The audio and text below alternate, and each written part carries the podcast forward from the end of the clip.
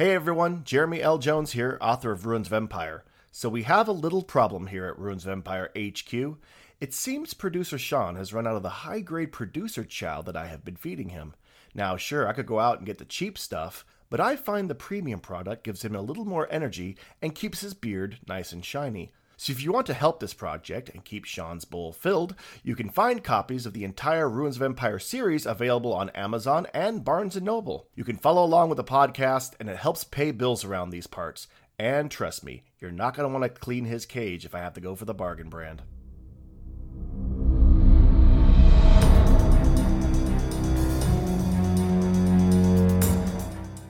You are listening to Ruins of Empire, Templum Veneris, Book 2 of the Ruins of Empire Project, a serial podcast novel by Jeremy L. Jones, read by the author. Chapter 15 The Brazilian purges were seen as brutal and terrifying by most Brazilian citizens. But in the world beyond, they were seen as proof that governments could stand up against toxic corporate influence. In the spring of 2094, riots exploded all over the world. First in the various provinces of the African Union, the Russian Federation, and Southeast Asia, but later in the Arabic Caliphates, the European Union, and even the United States. Hastily elected revolutionary governments followed Adriana's example and started to rid their countries of the multinational corporate influence. From The Fall The Decline and Failure of 21st Century Civilization by Martin Raff.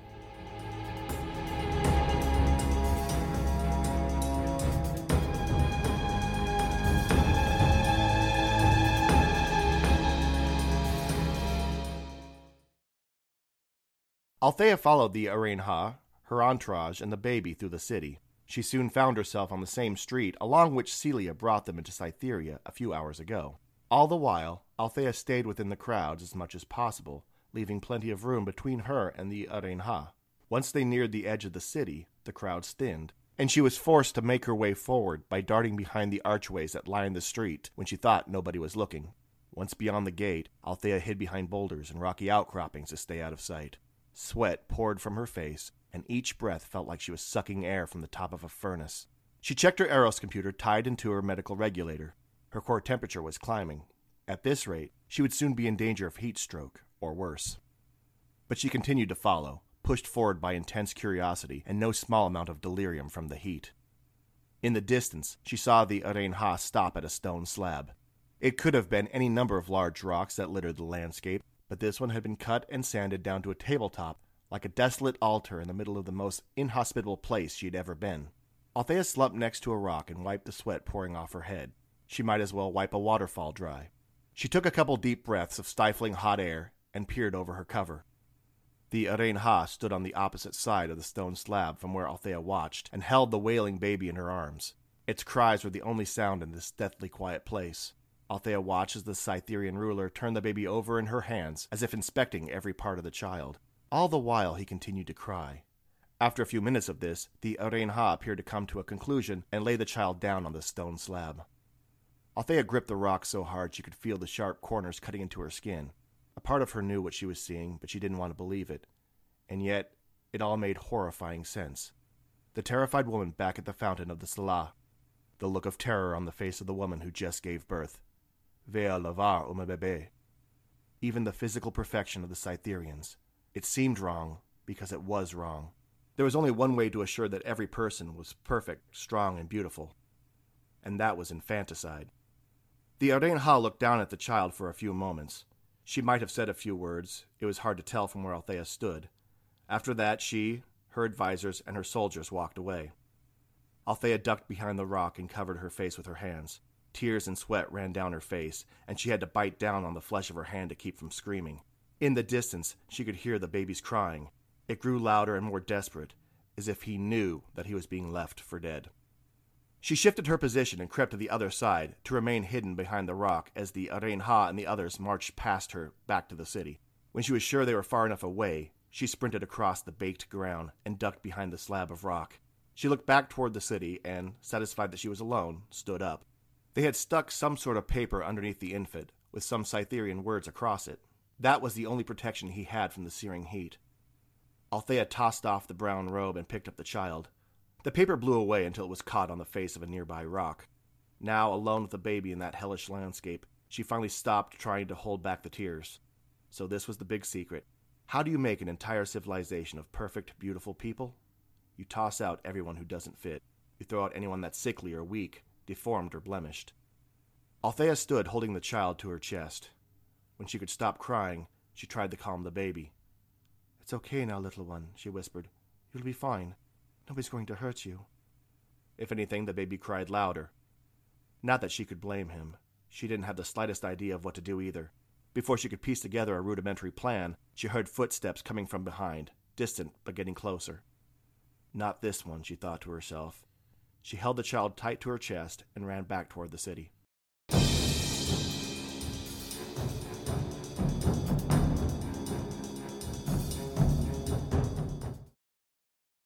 Celia brought Isra back into the Sala Grande and led her into a room deep in the interior.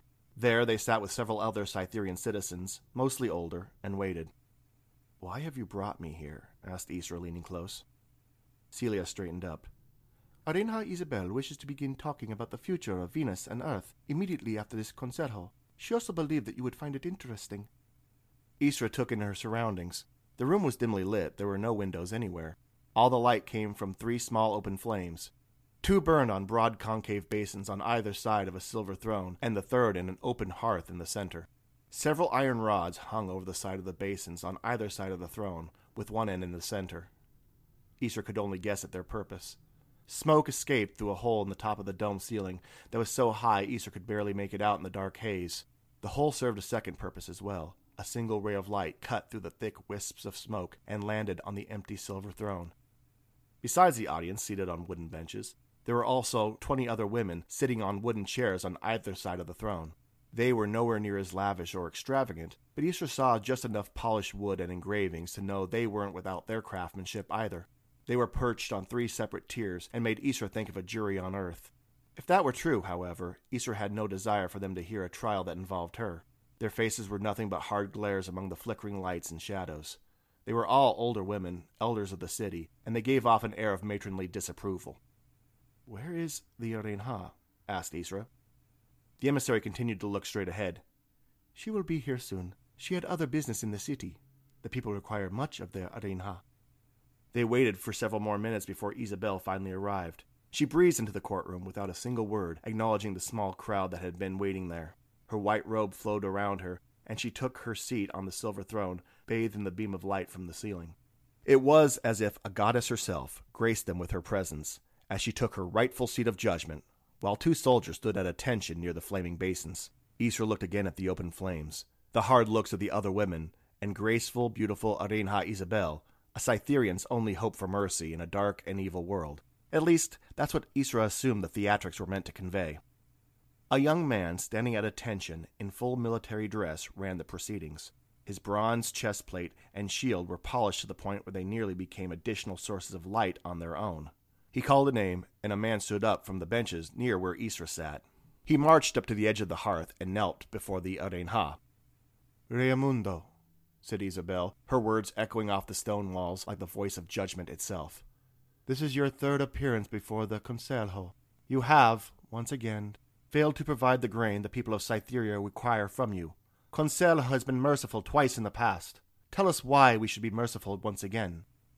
The man kneeling before the assembly looked different from most of the Cytherean men Isra had run into. For one, he just looked old.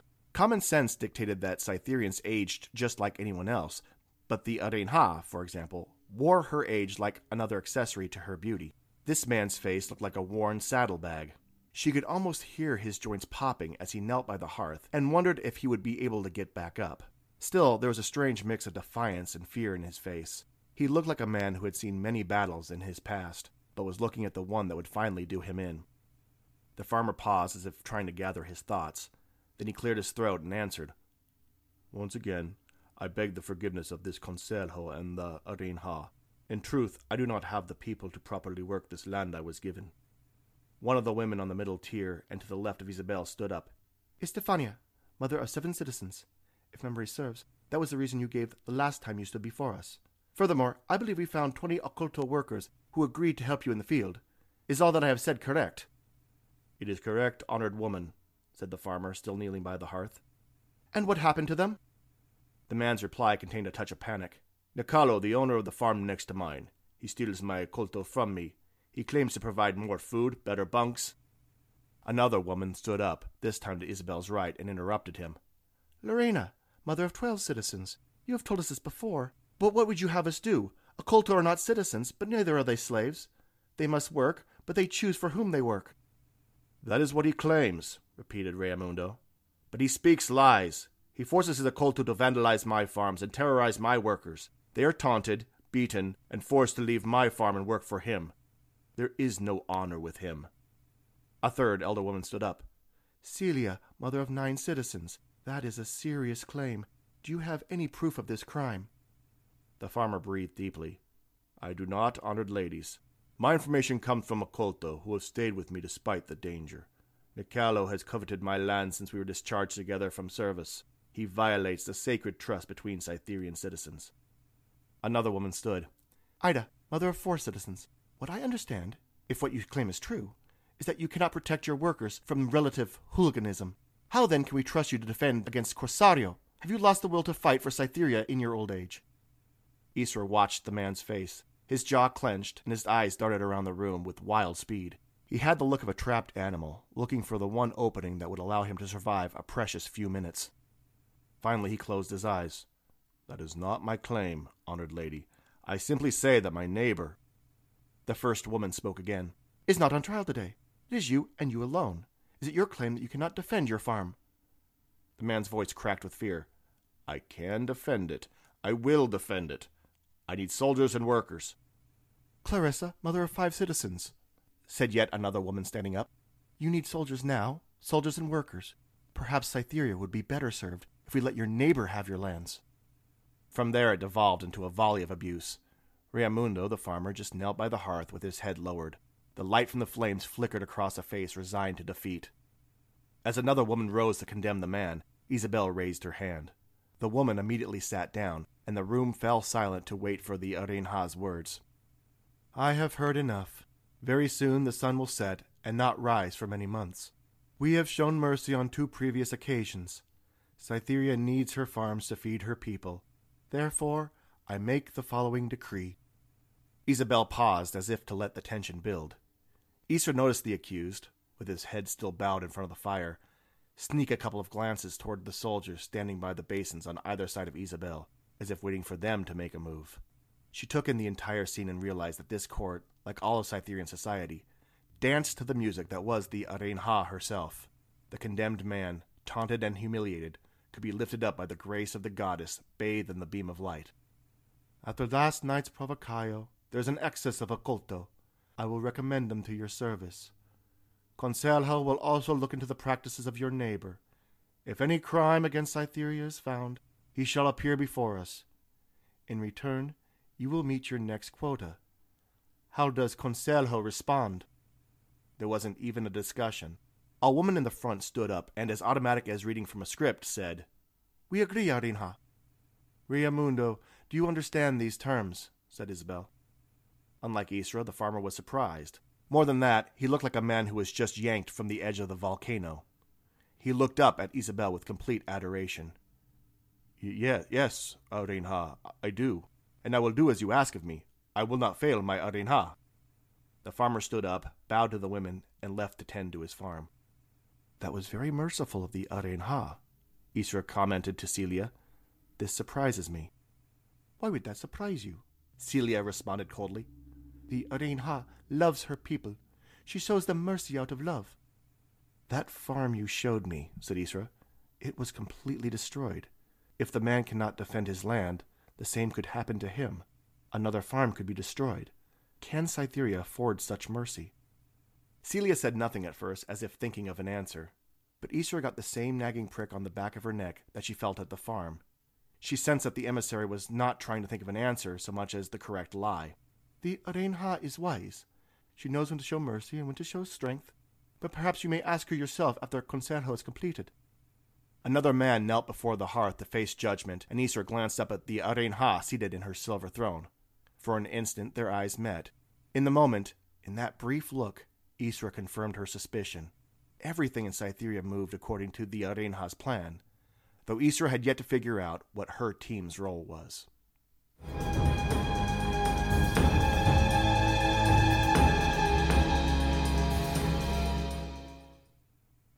It was getting late by the time Althea returned.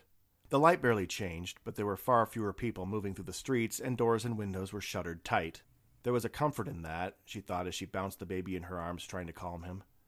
A few Cythereans still making their way home shot her some suspicious glances, but nobody seemed inclined to interfere. She looked around, trying to decide what to do next. She considered returning the baby to his mother, but realized the Rainha would almost certainly remove the child again. Althea shifted the baby and checked her Eros computer.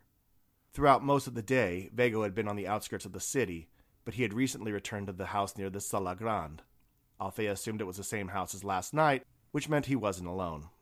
She really didn't want to catch Vago in the second sexual free for all in as many nights, but this qualified as an emergency. Vago, for all of his faults, was useful in an emergency. Althea banged on the wooden door as hard as she could with her one free hand while the baby screamed in her ear. She heard some loud, muffled cursing from inside, and, a few moments later, Vago opened the door wearing nothing but his pants. Damn godang, Althea, said Vago, launching into his Martian curse words. This had better be good and Chirgan Yukye Pias, that's a baby. Well identified, Vago, said Althea, straining to talk above the baby's crying. And you would do well to watch your mouth in front of him. Why do you have a baby, Althea? It's a long story. Can we talk? Vago looked down at the child Althea bounced in her arms and back up at her. She would have gotten a less incredulous look if she showed up with a green alien in her arms, announced that she had named it Forceps, and that she believed it was the new Messiah. Finally, Vago said, Just a sec, and went back inside. He came out a few minutes later, fully dressed and visibly annoyed. He turned back, leaned through the open door, and said something in Cytherean that sounded like a series of apologies. He slammed the door and looked at the baby, still crying and squirming in Althea's arms. For a moment, neither of them talked. They just looked down at the infant. For Althea, it was the first moment she'd had to try and get a grasp of her situation. Apparently, Vago wasn't doing any better with it. The wailing of the baby echoed through the streets as clear as any alarm. Vago rubbed his ear. What a set of lungs on that kid. Althea bounced the baby in her arms. He's probably hungry. He was born a few hours ago and has had nothing. We need to find a way to feed him. Yeah, okay, well, before we run off together with our Venetian love child, you want to tell me where you got him? Althea stared him straight in the eye to try to make the seriousness of this situation concrete. They were going to kill him, Vago. I saw it. They took him out to the wastelands and just left him on a rock to die. I see, said Vago, with more nonchalance than Althea thought was necessary. Who exactly? The Rainha. Did she see you? No, I kept out of sight. Vago ran his hand down his queue. And once they were gone, you what? Grabbed the kid? Just decided to help yourself? This don't have some weird psychological thing to do with us, does it? Althea's mouth gaped open. Us? What the bloody hell does anything between you and me have to do with this place? Do you think I'm manufacturing this? That I went and stole a baby so I could. I, I don't even know what. I don't care what you do here or who you do it with. She held the baby close and pressed her cheek against his head. A few tears ran down her face. I couldn't just leave him there, in that heat with no food and no clothing. He was just born. He wouldn't last an hour. Vago cleared his throat, as if swallowing some emotion of his own. Well, let's not jump to conclusions now. The Cythereans might have a ritual we don't know about, some kind of rite of passage. You know, on Mars, when a baby is born. Althea glared at him. Don't you bloody well do this again, Vago. You can rationalize, accept, or flat out ignore every horrid thing about this society, but there's no getting away from this. Look at this city. Everyone is in perfect physical condition, and you want to know why. Because they throw out anyone that isn't perfect. That is the reality. This has nothing to do with culture, ritual, or anything else. Vago, it's infanticide. Worse than that, it's infanticide by exposure. Probably so the child will die and they can wash their hands of it. So go ahead. Tell me why that is okay. Althea stared Vago directly in the eye, silently promising all manner of terrible things she would visit on him if he insisted on arguing. For a moment he looked as if he might try anyway and thought the better of it. Fine, said Vago, pulling up his sleeve to activate his Eros. We need to find Isra. Althea's eyes narrowed. Isra, why would you? Now it was Vago's turn to cut her off. What exactly do you want me to do, Althea? he barked. Storm the gates? Hold the whole Cytherean army at bay while you go after Isabel? Damn it, Althea, this is a diplomatic mission. So we deal with this all diplomatic like. We find Isra and we get an audience with the Rainha. If this is really what it looks like, then we deal with it, okay? Althea nodded. Okay. Vago went back to his computer and locked onto Isra's signal. Looks like she's in the Sala Grande. Come on, he said, waving for Althea to follow him back down the road. She fell into step behind him. Despite all that was going on, Althea had to smile.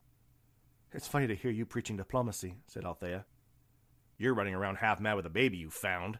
Don't think this is the time to start accusing people of acting funny, said Vago, looking back at her with a slight smile on his face. Gotta admit, though, always liked the wild, reckless side of you most.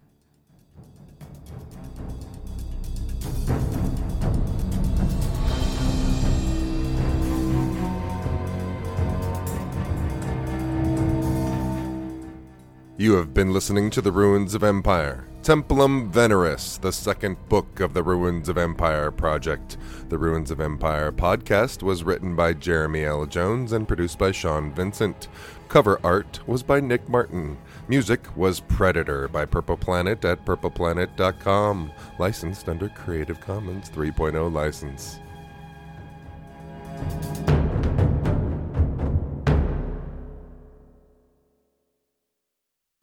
City of Geeks. Independent new media produced in Idaho.